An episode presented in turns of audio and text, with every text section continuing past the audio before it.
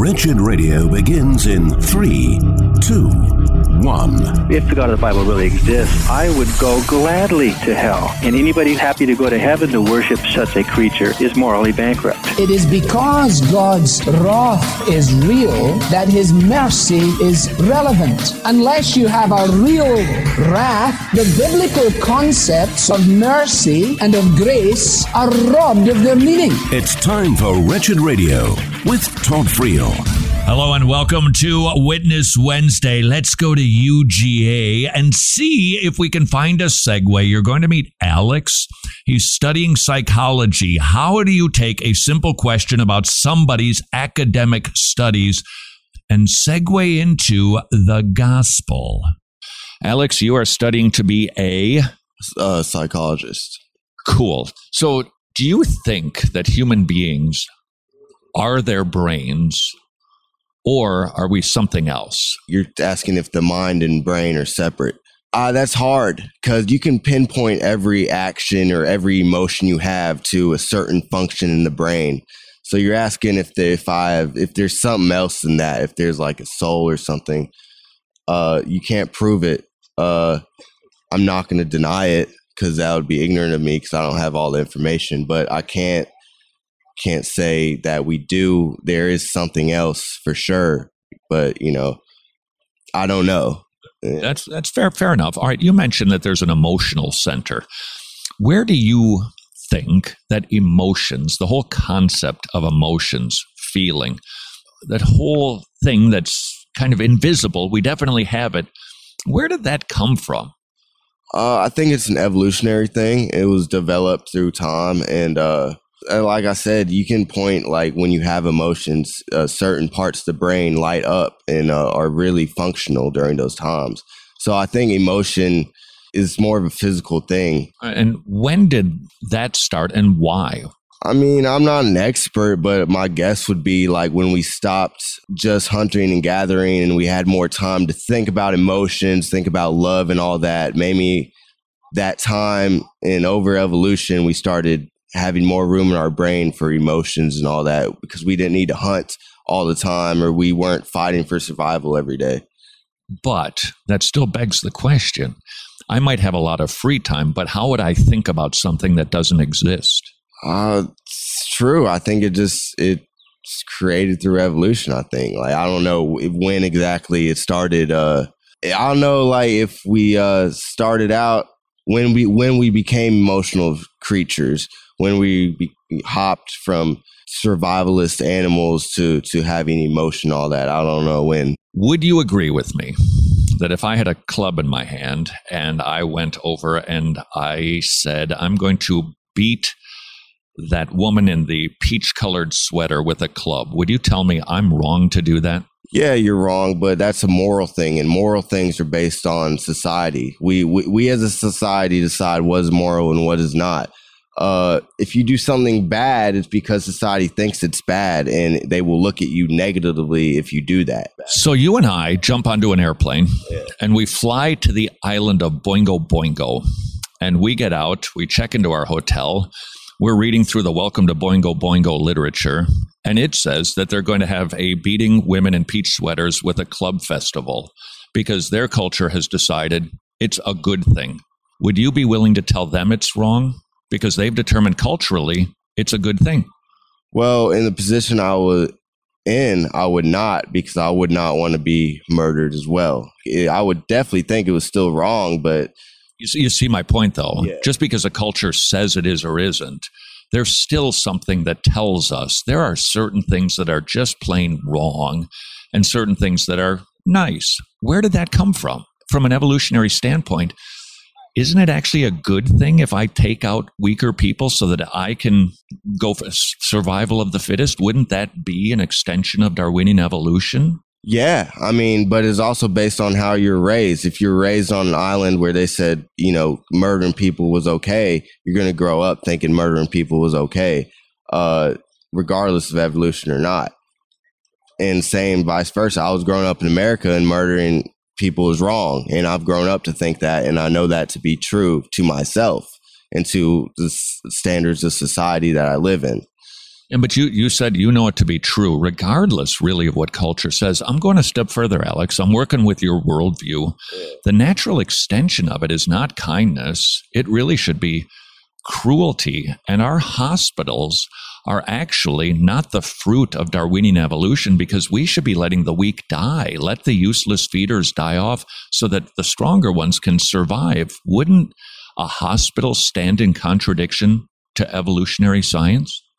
Yeah, but also in evolution, we're supposed to uh, support our own, you know, and make sure that line keeps going. So it is natural for us to help each other out, you know, to keep the human line going. Why? Isn't survival of the fittest at the core of evolution? So so our species can survive. You know, we we help each other out so we can keep surviving and our species will evolve into something greater eventually, but I'm just wondering though if your evolutionary worldview provides rationale and an explanation for that. Oh, of why? No, no. It doesn't say the why. I don't know why we're here or why we want to keep going, but it's just a natural thing. And and sometimes we don't know why. Evolution doesn't solve all the problems. There's a lot of holes in evolution, but it doesn't mean it's not true. Here's what I think. I think there's a creator because I look around and I go, look, these buildings didn't make themselves and your left eyeball is more intricate than that entire building and all of the wiring in it. So I conclude I didn't see anybody make that building, but I know there's a builder because there's a building. So I know there's an eye maker because your eye is intricately designed. So I intuit God exists. Furthermore, I have a conscience. I've got that little courtroom in my brain that says, I've done bad things. I've got guilt. I've got shame. I've got regrets. I look around at the world and I see justice, that we have a sense inside of us that doing beating up women with a club is a bad thing. Stealing somebody's stuff, it's bad. My conscience informs me I'm wrong. I have a sense that there is justice because I see the court systems. I see police arresting bad guys, them being punished for their crimes. And I start to think about all of these things and if I put them together, what I conclude is there is a creator. He's got to be just because I have a sense of right and wrong. I've got emotions and feelings because this creator does. I can communicate because my maker does. I have a sense of justice because God himself is just. And I think that the Christian worldview harmonizes all of those things, has an explanation for why we're here, and what's going to happen to us when we die. So here's the summation. Alex, I think God is the creator and he is holy, righteous, and just. And he's appointed a day where he's going to call everybody into the courtroom of his justice system. And he's going to open up the books and he's going to see everything that we've done because he's seen everything that we've done. He's heard everything that we've said. He knows every deed that we've done in darkness. He knows how we failed to be good and kind when we should. He knows when we've been cruel. He knows when we've stolen or lied or lusted or looked at pornography. And God is going to render a verdict on us. And if we're honest with ourselves, we realize that that courtroom in our brain says we're guilty. And if God slams his gavel of justice and finds us guilty, we're going to go to a very bad place where lawbreakers go. It's a place called hell. That's what I think explains everything. But if I ended the story right there, it would be very bleak. And I would want to become a nihilist very quickly because that is not a hopeful worldview. But God is rich in mercy and He's good and He's loving and He's forgiving. But there's some tension in this scenario. God is just, He's got to punish lawbreakers, but He desires to forgive guilty criminals. So God, He predetermined a plan where He could be just and the justifier of those who are guilty.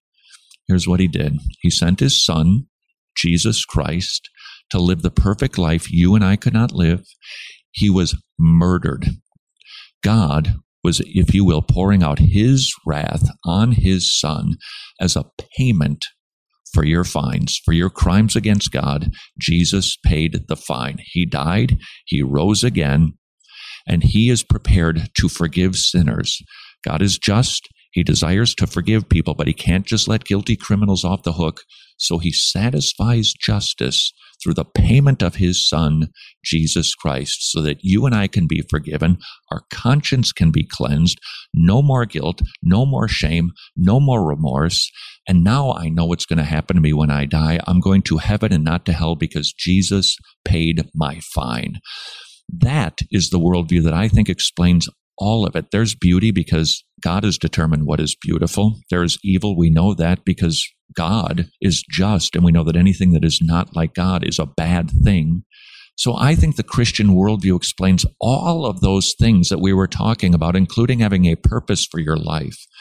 You could now live for God, the highest pursuit that anybody can. You can go on to be whatever you want in your profession, but you do it striving to be obedient to God because he died to save you, a sinner. That's the Christian worldview. All right. My question for you, Alex, is that worldview true or false?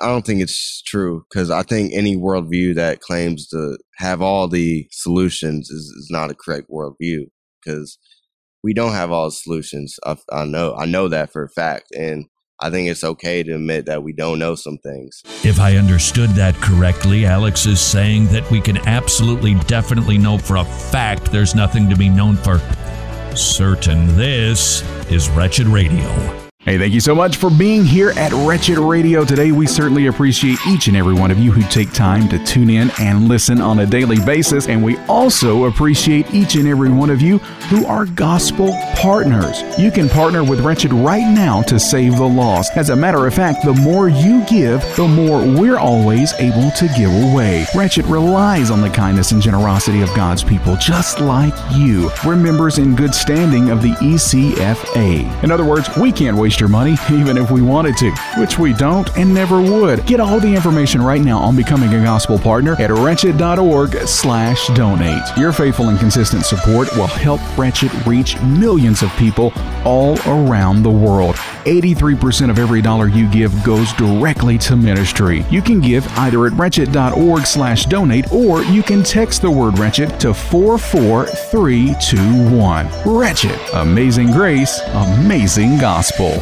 Here's a preborn story that starts out a little on the bitter side, but ends up being very sweet. Neighborhood pastor's daughter ends up pregnant, and she was very abortion minded, not wanting to face the consequences of her indiscretion. When she met her baby on the ultrasound, she just wept uncontrollably. Couldn't do it. That baby's alive today because an ultrasound was underwritten for a girl that otherwise, even though she was a Christian, saw abortion as the easy answer. That is the power of an ultrasound. When a woman in crisis sees her baby, 80% of the time she chooses life for just $28. You could provide one of those ultrasounds, but I would ask you, how many ultrasounds might you be able to provide? The more ultrasounds, the more saved babies. Please consider what you can do at preborn.org slash wretched, preborn.org slash wretched. What's the one question you think we get the most here at Wretched? It's why do you guys do what you do? And we thought the best person to answer that question was you. Wretched Radio is just really brought me closer to God. Wretched has changed my life. Wretched Radio, you all have done a great job at really bringing joy into our lives. Our goals have always been to preach the gospel, to equip people to preach the gospel, and to strengthen the local church. And when we hear testimonies from real people just like you, we are encouraged. My life will never be the same because of you guys. Through your video, God saved me. Wretched Radio, you encouraged me to walk with the Lord. And we know we would never be able to reach millions of people all over the world with the gospel if it weren't for the support of our gospel partners. If you're not a gospel partner, would you prayerfully consider partnering with Wretched to save the lost and reach millions of people with the gospel? Just log on to wretched.org slash donate to get all of the information you could ever want to know about becoming a gospel partner. That's wretched.org slash donate. Books of the Bible. 2 Timothy is Paul's last letter before his execution. He encourages Timothy to persevere amidst suffering. Paul had suffered for the sake of the gospel, but he also knew the beauty and power of the gospel. He charges Timothy to cling to and preach the gospel. When you face opposition, do not fear or be ashamed, but trust God and rely on His word. This is Wretched Radio with Todd Friel. The hardest part of a witness encounter? The segue. This is Wretched Radio, having a conversation with somebody in the realm of the natural, segueing to the spiritual. It can be kind of challenging. Let's go back out to UGA and see if we can cross the bridge from the natural realm into the spiritual realm via a t shirt. 40s and shorties. You want to explain that shirt? Well, basically, why I got this shirt is because I like the colors and 40s and shorties. It just kind of reminds me of the good time, summertime, you know what I'm saying? Fun, pool party type vibes. Something like Man, you're being coy. All right. So, what is this that's laying on top of it? A cross. Why are you wearing that? Well, the reason why I'm wearing this particular one because I got it as a graduation gift from my grandparents when they came back from Ethiopia, which where they're from. And we're Orthodox Christians, so that's a part of our religion. Tell me, Eastern Orthodoxy, what are the basic teachings of that faith? I learned a lot more about it when I went back to Ethiopia to the original. I was able to go to the original Orthodox church that they had. It's same as like basic Christian values. It's just a lot more strict. Like they do fast. It's a lot closer to God. So, if I asked you, I want to become an Ethiopian Orthodox Christian, why should I do that? Because they're not real judgmental and things like that. It's very open to me, the religion and things like that, and it's very welcoming. Like every time I've been to church, I never felt like I was judged or anything like that. I think it's a very relaxed religion, but it has a lot of good found it has a strong foundation and a lot of strong values and it has a very strong history in my opinion as a part part of ethiopian orthodoxy what does this cross symbolize it just symbolizes your faith basically like i'm i'm, I'm a believer in it so i'm really representing it why a cross as opposed to uh, a church building hanging from your neck? Because the cross it represents Christ, uh, in my opinion. I guess, I guess that's why we wear it. All right. And what does the cross do, or what does it accomplish? What's the point of the cross? I just, well, when I see a cross, I just basically think of God and whatever, what all He done for us. So if I want to go to heaven, what do I need to do to be saved according to the Ethiopian Orthodox Church? I mean, I don't. I guess don't commit any sins. well, that's a problem because I have. Now, what do I do? You probably want to go get saved and repent your sins. I think that's what it's called. Okay, why do I want to do that? Hey, if you want to get accepted into those doors, I think that's a part of the guidelines. All right, you're gonna have to explain that. I don't know the real vocabulary behind it because I'm not a very average. Like I don't go to church every Sunday. So I can't tell you really textbook sayings about it. I'm just telling you based off of what I've been passed down. So in order for me to go to heaven, I need to what did you say? Repent? Yeah, save yourself. What, what, how do I save myself? Basically, come forward to God as a sinner. Basically, tell Him, we'll be open to Him about the things you've done, and He might accept you back. I guess in that way. So you calling me a sinner? You called yourself a sinner, man. You say if, if you make a sin, you're a sinner. Are you a sinner? No, I, I try not to sin. I'm on the right path so far. Okay, I am now really skeptical. You're telling me you've never sinned. I know you see a good looking guy like me, man. He's just hard to believe. But hey, is cursing really sinning if you curse? Well, how's about taking the Lord's name in vain? Mm-hmm. Have you ever broken that commandment? Probably one or twice when I was younger, but and what's the exp- and what's the expiration date on criminality? If you did it 20 years ago or two minutes ago, you still did it, right? Yeah, but that's a light. That's like a light one. I didn't rob or kill what? Anybody. Hold on, we'll get to that. Wait a second. So you're telling me that God, the creator of the universe, we can just use his name like a four letter filth word. Oh, no, no, no. I didn't say that. I didn't say it was right. I just said I did it before and I didn't think it was, I didn't do anything worse than that. That's like, that's when I was younger. Uh-huh. And you've never stolen anything? Oh, no, no, no. I don't, I don't like thieves. You've never taken anything that didn't belong to you? No, no, no. Downloading music? Uh uh I look like I still. I have Apple Music. I stream all the music for free because I pay my subscription. Uh, that's that's fair. I probably need to update my illustrations. Okay, what about a pencil from somebody at school? No, no, no. I borrow and hand it right back. Some coins from your parents' dresser. No. How many lies have you told in your life? I don't know. It's hard to count. A lot. I mean, when you're little, everybody tells little white lies and things like that. Like, stuff to your parents. Like, did you do your homework? Like, yeah, I didn't do it yet, but I did it. Like something like Well, I don't know why it's white or orange or purple, but that's a lie. now, how do I know if you're telling me the truth about stealing now that I know you're a liar? I mean, hey, you're just gonna base have to base the judgment off like whatever your perception is. All right. So, you control what you think of me. in all seriousness, you and I have broken the commandments, right? Mm-hmm. All right. So, if God is just and He judges you and me when we die, what's He going to do with two people like you and me who have broken His laws? Well, hopefully, when me and you go to that door, it's somebody worse than us, and he just like, oh, okay, I'm gonna accept you, and I'll let them go down there. That's that's probably what everybody in prison says, right? Look, I'm not as bad as the dude on death row, and then the dude on death row goes, "Look, I'm no Adolf Hitler," and Adolf Hitler goes, "What do you think I am, Genghis Khan?" Everybody thinks they're better compared to somebody, but that's not the issue for criminals. You break the law, you do the time. Fair enough. Yeah. So if you and I have broken the laws, don't we need to do the time? I mean, I believe it's circumstances to each one. I, th- I don't think you should go to hell just for saying you didn't brush your teeth or something like that, lying about something like that.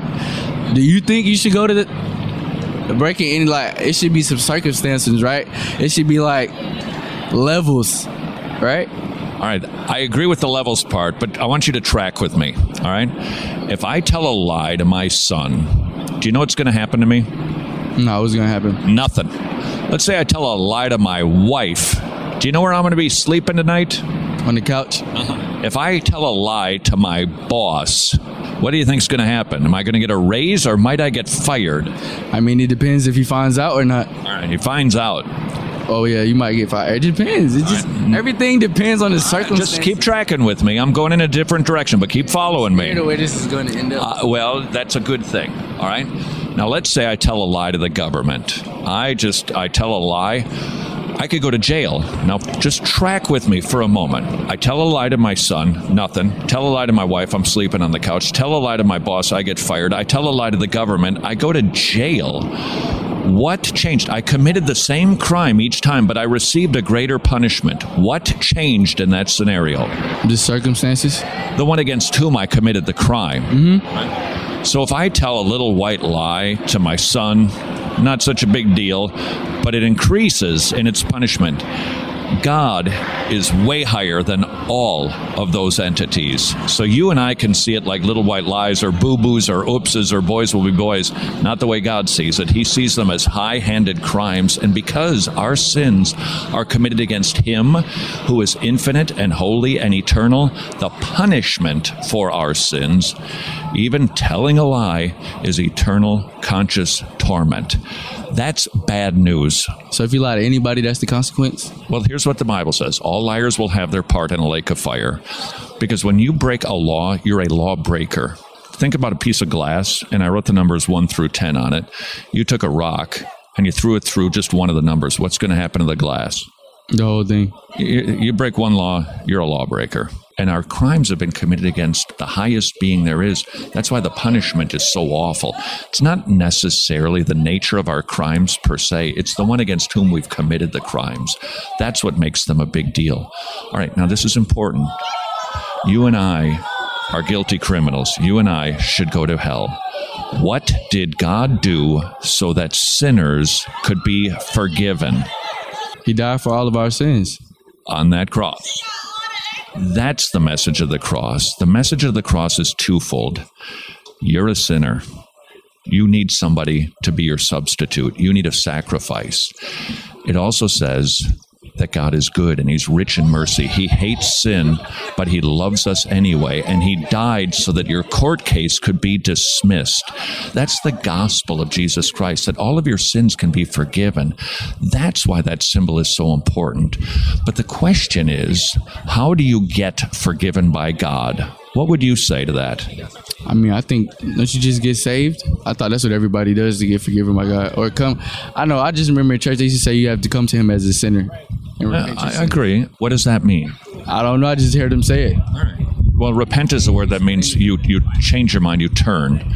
You turn from your sins. You repent of your sins, you apologize for your sins, you commit to not committing those sins again. Now it doesn't mean you become perfect, but you don't desire those things anymore. And you put your faith in Jesus Christ and him alone and God says, "I'll wipe your slate clean and I'll credit you with all the righteousness of Jesus Christ." So you can be seen not only as a forgiven criminal, but as the righteousness of God. You give Jesus your rap sheet, he gives you his resume.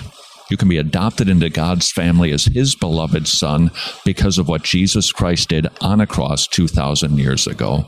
So here's my last question Have you repented and put your faith in Jesus Christ? Yes. So when we die, you and I are going to heaven because of Jesus Christ. I mean, I can't speak for you, but I know I'm going to heaven. I don't know what you did. Okay, why are you going to heaven?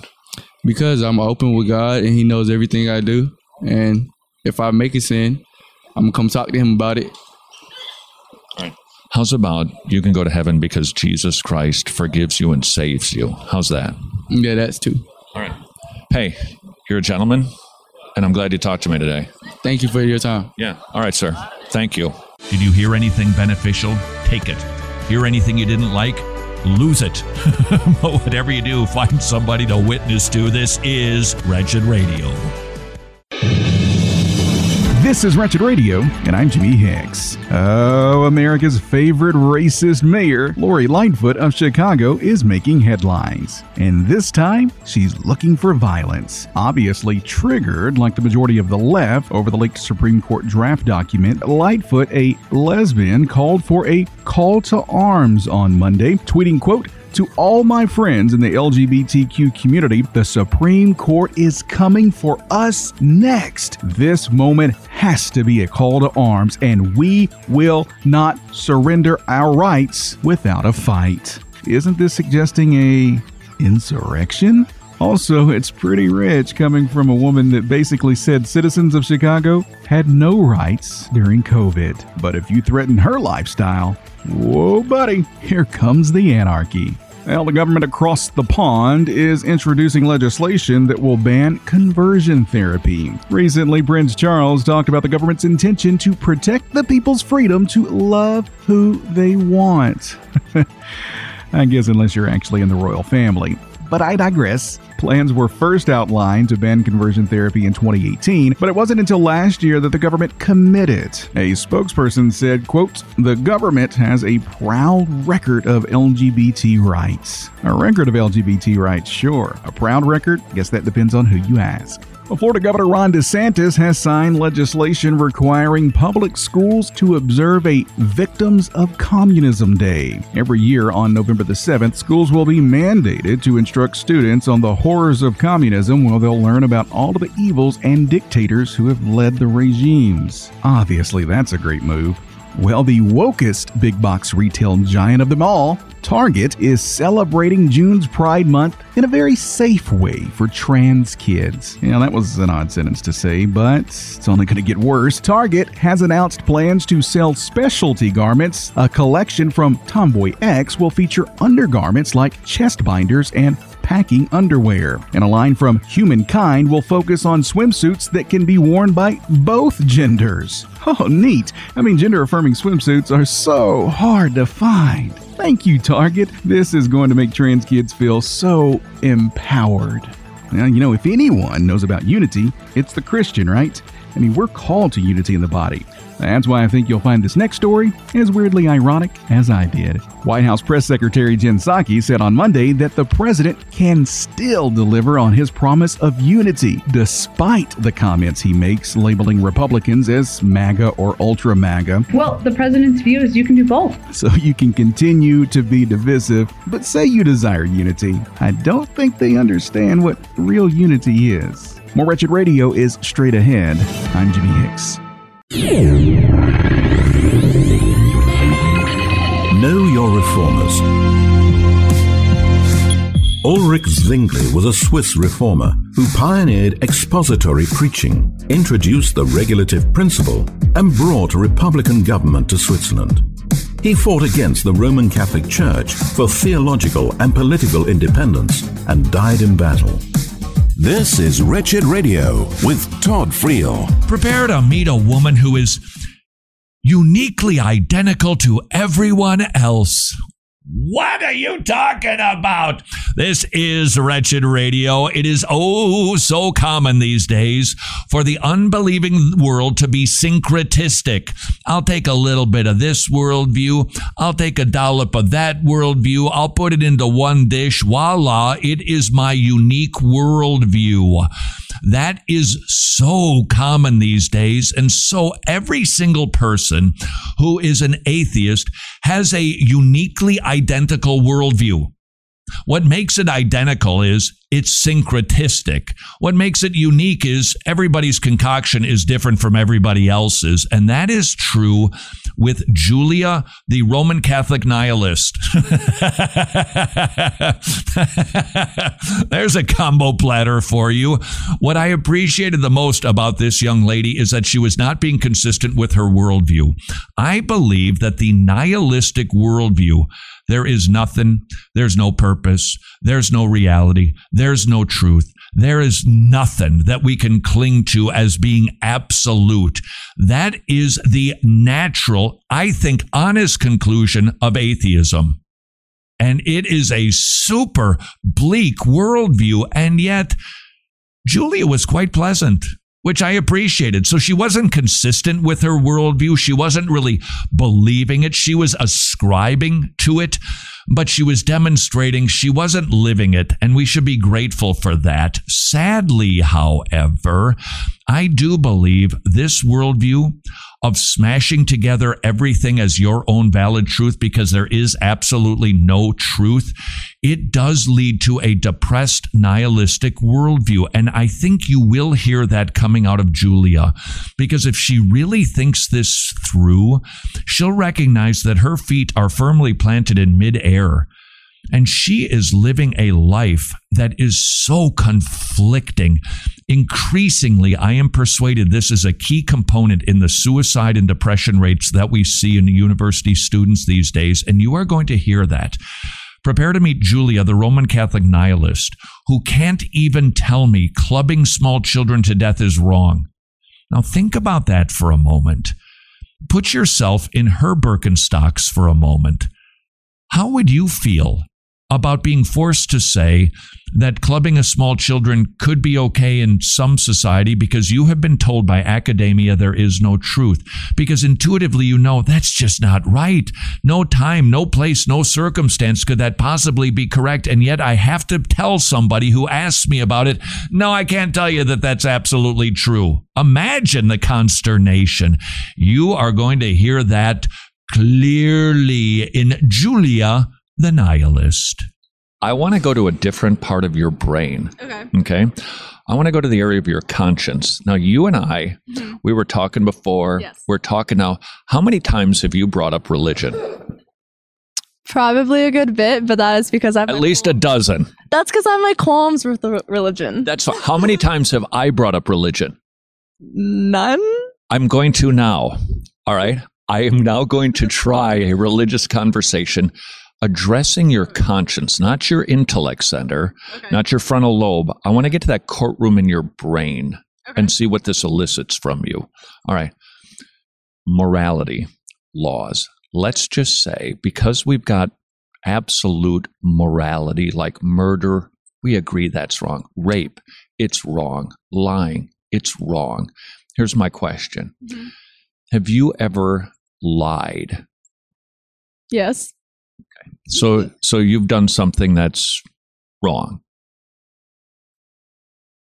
But who's to say it's wrong? Um, um, I, I think your conscience tells you it's wrong. All right.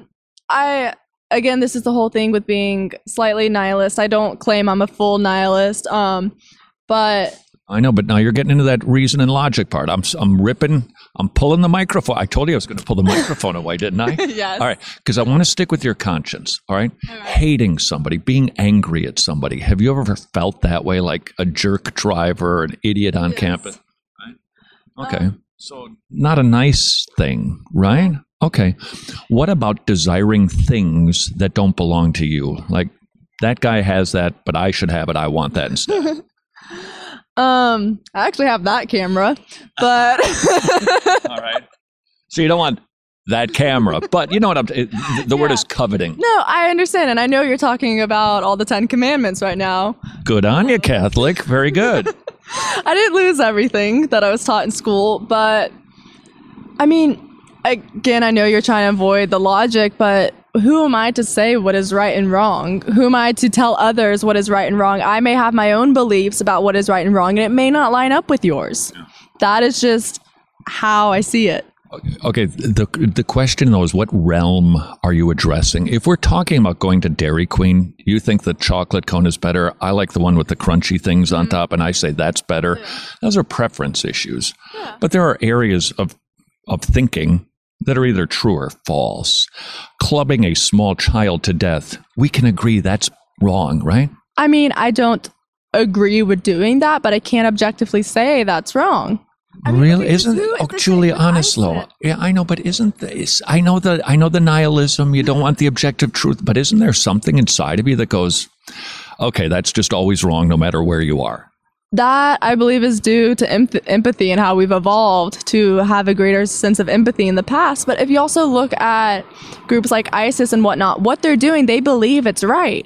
is it I can't answer to that. yes you can I don't agree with it. I don't have to agree with something for it to be what's right for someone else. Flying an airplane into a building while people are still drinking their starbucks in the morning come on we can say that's wrong I know you're just trying to get me tongue twisted because you don't. I'm not. I'm pleading with you to let that thing inside of you that realizes there is just some stuff that's bad.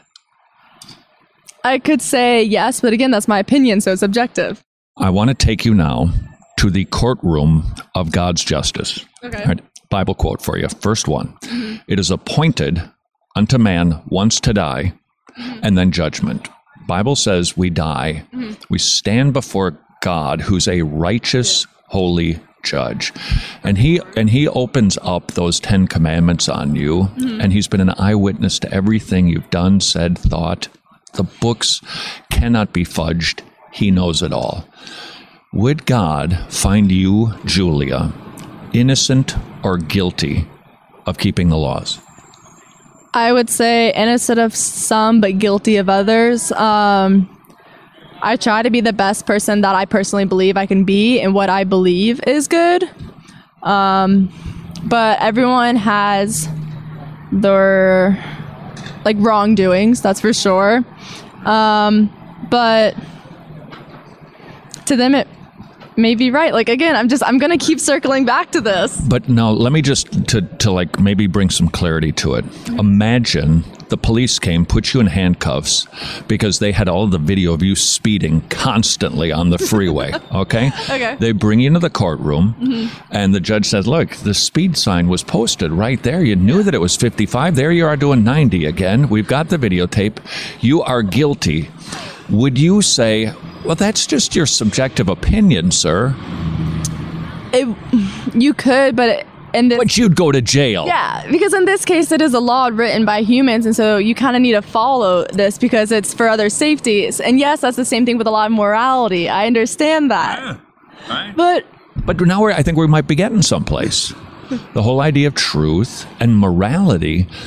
The only reason that you're speeding when you're driving down the freeway is mm-hmm. because the authority has said you will go this fast and no faster. Mm-hmm. If there were no signs, you can drive as fast as you want to, right? you could, yes. Um, So it takes an authority to make the proclamation this is what is legal, this is what is illegal.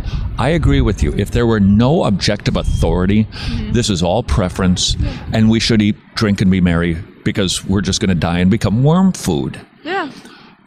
But God, the creator, which we intuitively know exists, we look at the creation, we conclude there's a creator. We've got a conscience that tells us I've done wrong and that I'm guilty and that death might not be the best thing for me because I might have to deal with the consequences of my behavior. The objective judge has determined lying, stealing, cheating, sexism, racism, wrong, wrong, wrong. He's the one who makes things right and wrong, and we either adhere to his standard or we don't. Um, it's it's just the problem is all of this is a matter of opinion and perception. Well, I, I, that, that, that's why I'm trying to avoid the logic and reason with you a little bit. My, my earnest question is, Julia, let's just say we see courts, we see police, we see laws, we see justice. I would tell you those ideas come from outside of us. God is just, He has laws, and He has a courtroom, and He's going to deal with criminals. And there's something inside of us that goes, you know what? I'm a guilty criminal. Time out right there. Julia, the Roman Catholic nihilist, her worldview, it is as thick as a dense fog. Adrienne Barbeau wouldn't want to walk into that fog. How do you clear it? How do you get through a syncretistic worldview that is bleak indeed, that won't even allow you to say clubbing small children is always wrong in all times, all places? How do you do that? Next on Wretched Radio. Confession. Normally, numbers aren't my favorite subject, but these numbers make me happy. Medishare is affordable biblical health sharing with twice the satisfaction rate of Medishare members versus traditional health insurance plans. The average family saves $500 per month. Over $3 billion worth of medical bills have been shared among Medishare members, which, by the way, Medishare's been around for a quarter of a century. Don't forget, telehealth is available at Medishare, and it will take you two minutes to receive a quote to see what you and your family could be saving every single month with Medishare. Affordable, biblical health sharing. Please spend a very worthwhile two minutes at 844 34 Bible, 844 34 Bible.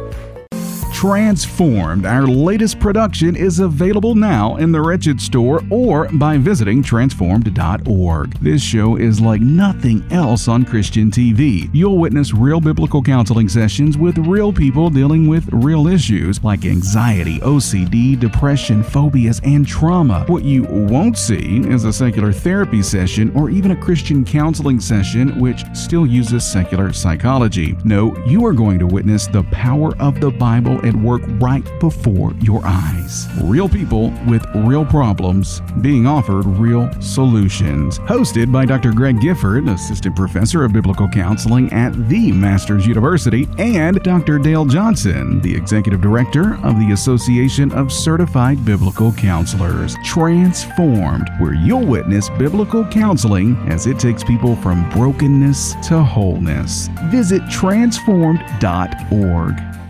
The situation in Ukraine appears to be a long and winding and rather scary road.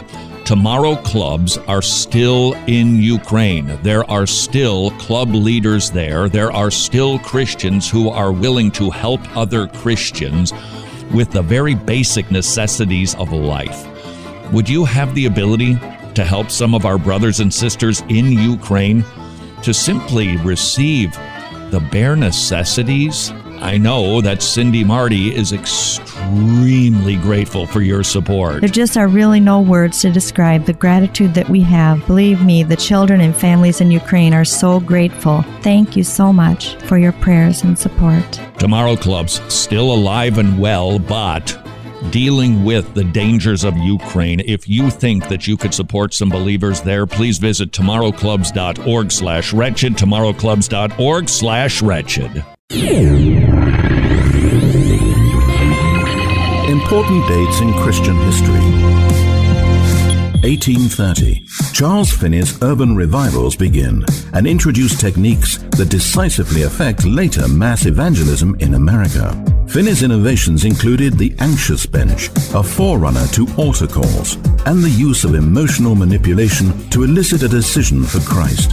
This is Wretched Radio with Todd Friel. No wonder why the kids are depressed. This is Wretched Radio. Going to conclude my conversation with Julia, the Roman Catholic nihilist who couldn't tell me beating a small child to death with a club is always wrong at all times in all places. Why? Because academia, postmodernism has told her there is no valid truth, and yet there's something deep inside of her that says, oh, yes, there is. No wonder why the kids are so confused, lost, and depressed. How do you cut through that fog? You use the power of the equipment equipment that God has provided for you. The sword of the word. Leave the realm of academia and head to the hills into the realm of the conscience. I want to go back to your Roman Catholicism. Okay. Humor me for a moment. Let's just say you're standing before God, mm-hmm. you are a guilty criminal, and He's about to slam the gavel and sentence you eternally to heaven or to hell.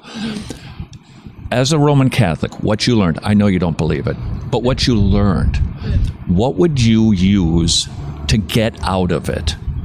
Um, I mean, confession. I, like uh, admitting to your sins, asking for forgiveness, and then the word for your uh, penance.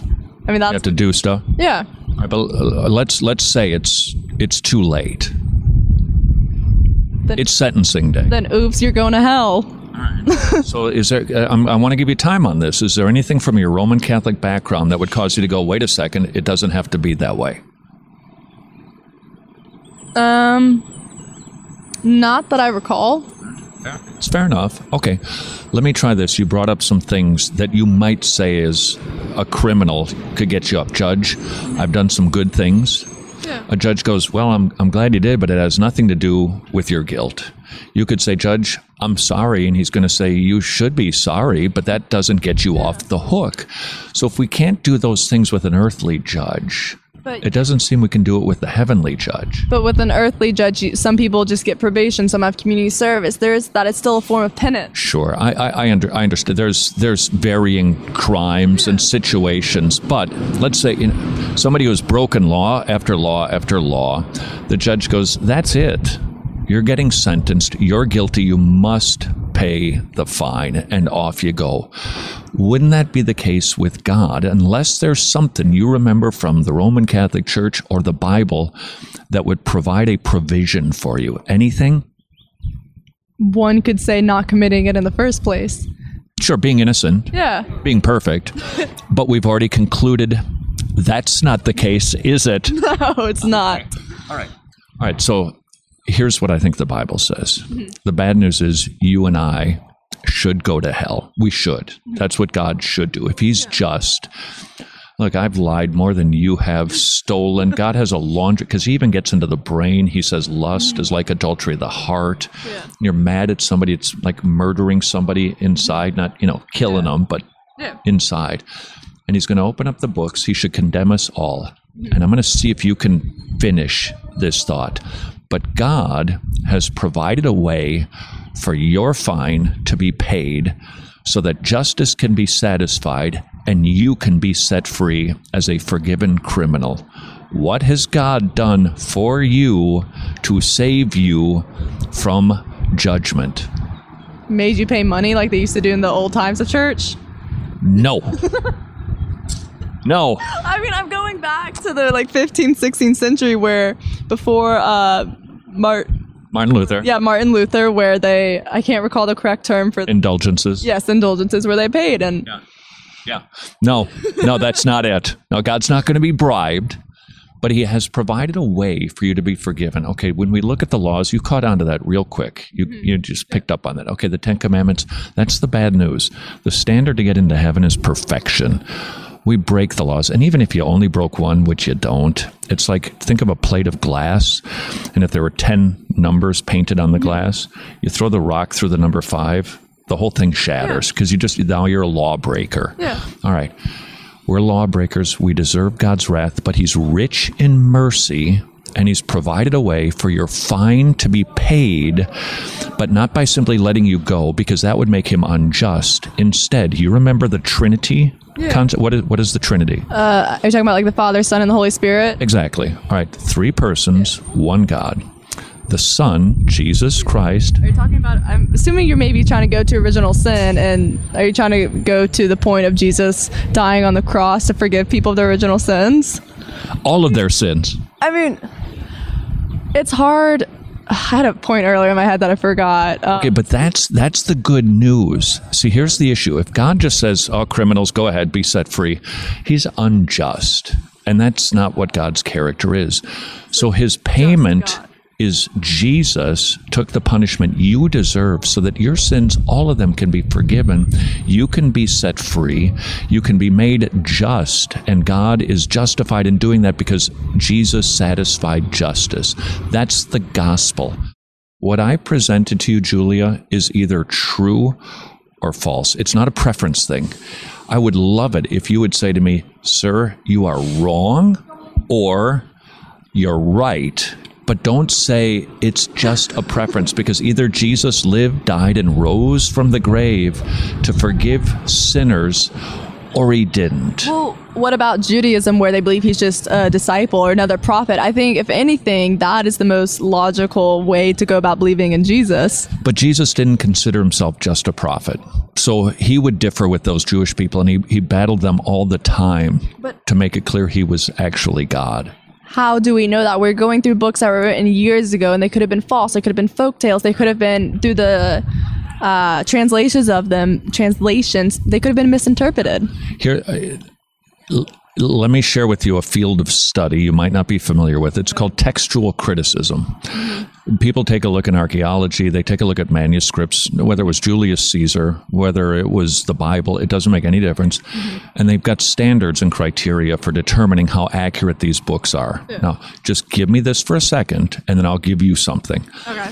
The Bible that we have in our hand is exactly the book that was written 2,000 years ago. Th- That's just, it's, it's undeniable. But that doesn't mean it's true, right? Uh, Uh, it's accurate, but the question is, is it true? So here's a thought for you to ponder 500 people claimed they saw Jesus Christ raised from the dead. And those people were killed for that belief, and they never recanted. If somebody was pulling a scam, mm-hmm. you're going to get somebody to go, okay, look, I, somebody just told me they made it up, and I no, don't kill me, don't kill. They were all willing to die because they saw the resurrected Savior. Your proof is found in the Bible with all of the miracles, all of the prophecies, and the resurrection of Jesus Christ. All right, you've been patient, so I want to, I want to, I want to try to plant a seed because look, you're a nice young lady, and I know you're trying to figure it out. Yeah. You're right. Your worldview it is it is bleak. All right, hmm. the worldview that I'm describing for you. It is hopeful, but not because it just makes you feel good, but because it's true. So, I can't twist your arm. I can't club you with my microphone because that would be wrong, right? Say. Yes, it would. It would be wrong. But would you at least think about this?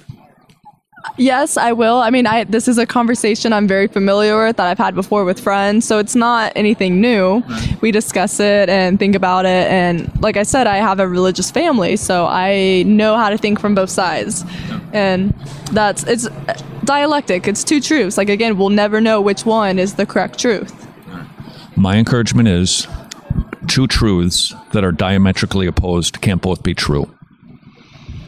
Then what do you have to say about like DBT therapy and those the studies and like a Socratic discussion is dialectic. It's two truths. It's like having your emotional and rational. That is all what DBT therapy is. It's dialectical behavior therapy. So I think two truths can exist together. Yeah, the, the studies on DBT aside, all right, if I believe this is a car in my hand and you believe it's a microphone, look, one of us is right or both of us are wrong, but we can't both be right. Fair enough? Uh, fair enough in that sense, but that is again something you can induce. It's complicated. All right. Okay, but I've appealed to your conscience. Yes. I've I've appealed a little bit to your intellect and to reason and logic. I think that you know God exists because the Bible says that knowledge is just built into you, and eternity is written in our hearts. We know there's more to life than this. So I'm just trying to stir that up inside of you, cause you to think about it, and maybe, just maybe, if your conscience troubles you, mm-hmm. and you think, if I had to face God, He must be awfully big because this is a big big universe. And I'm going to be in big trouble. But Jesus was willing to die for me. No greater act of love has ever been shown to anybody. And he's willing to forgive you mm-hmm. and save you and adopt you and in, have you inherit eternal life. It is the greatest offer ever. So if you ever get to that point, that's that's the gospel of Jesus Christ, and it's available to you till you take your last breath. But if you wait, there's no purgatory. You'll face God, and He is the one with whom you must do. So I'd encourage you do business with Him now rather than waiting until it's too late. Fair enough? Fair enough, but I do not. I probably will not follow that. All I can do is share it with you. You have been very kind. And she has been the perfect example of the confusion that is produced from the postmodern syncretistic worldview. Pray for Julia. And until tomorrow, go serve your king.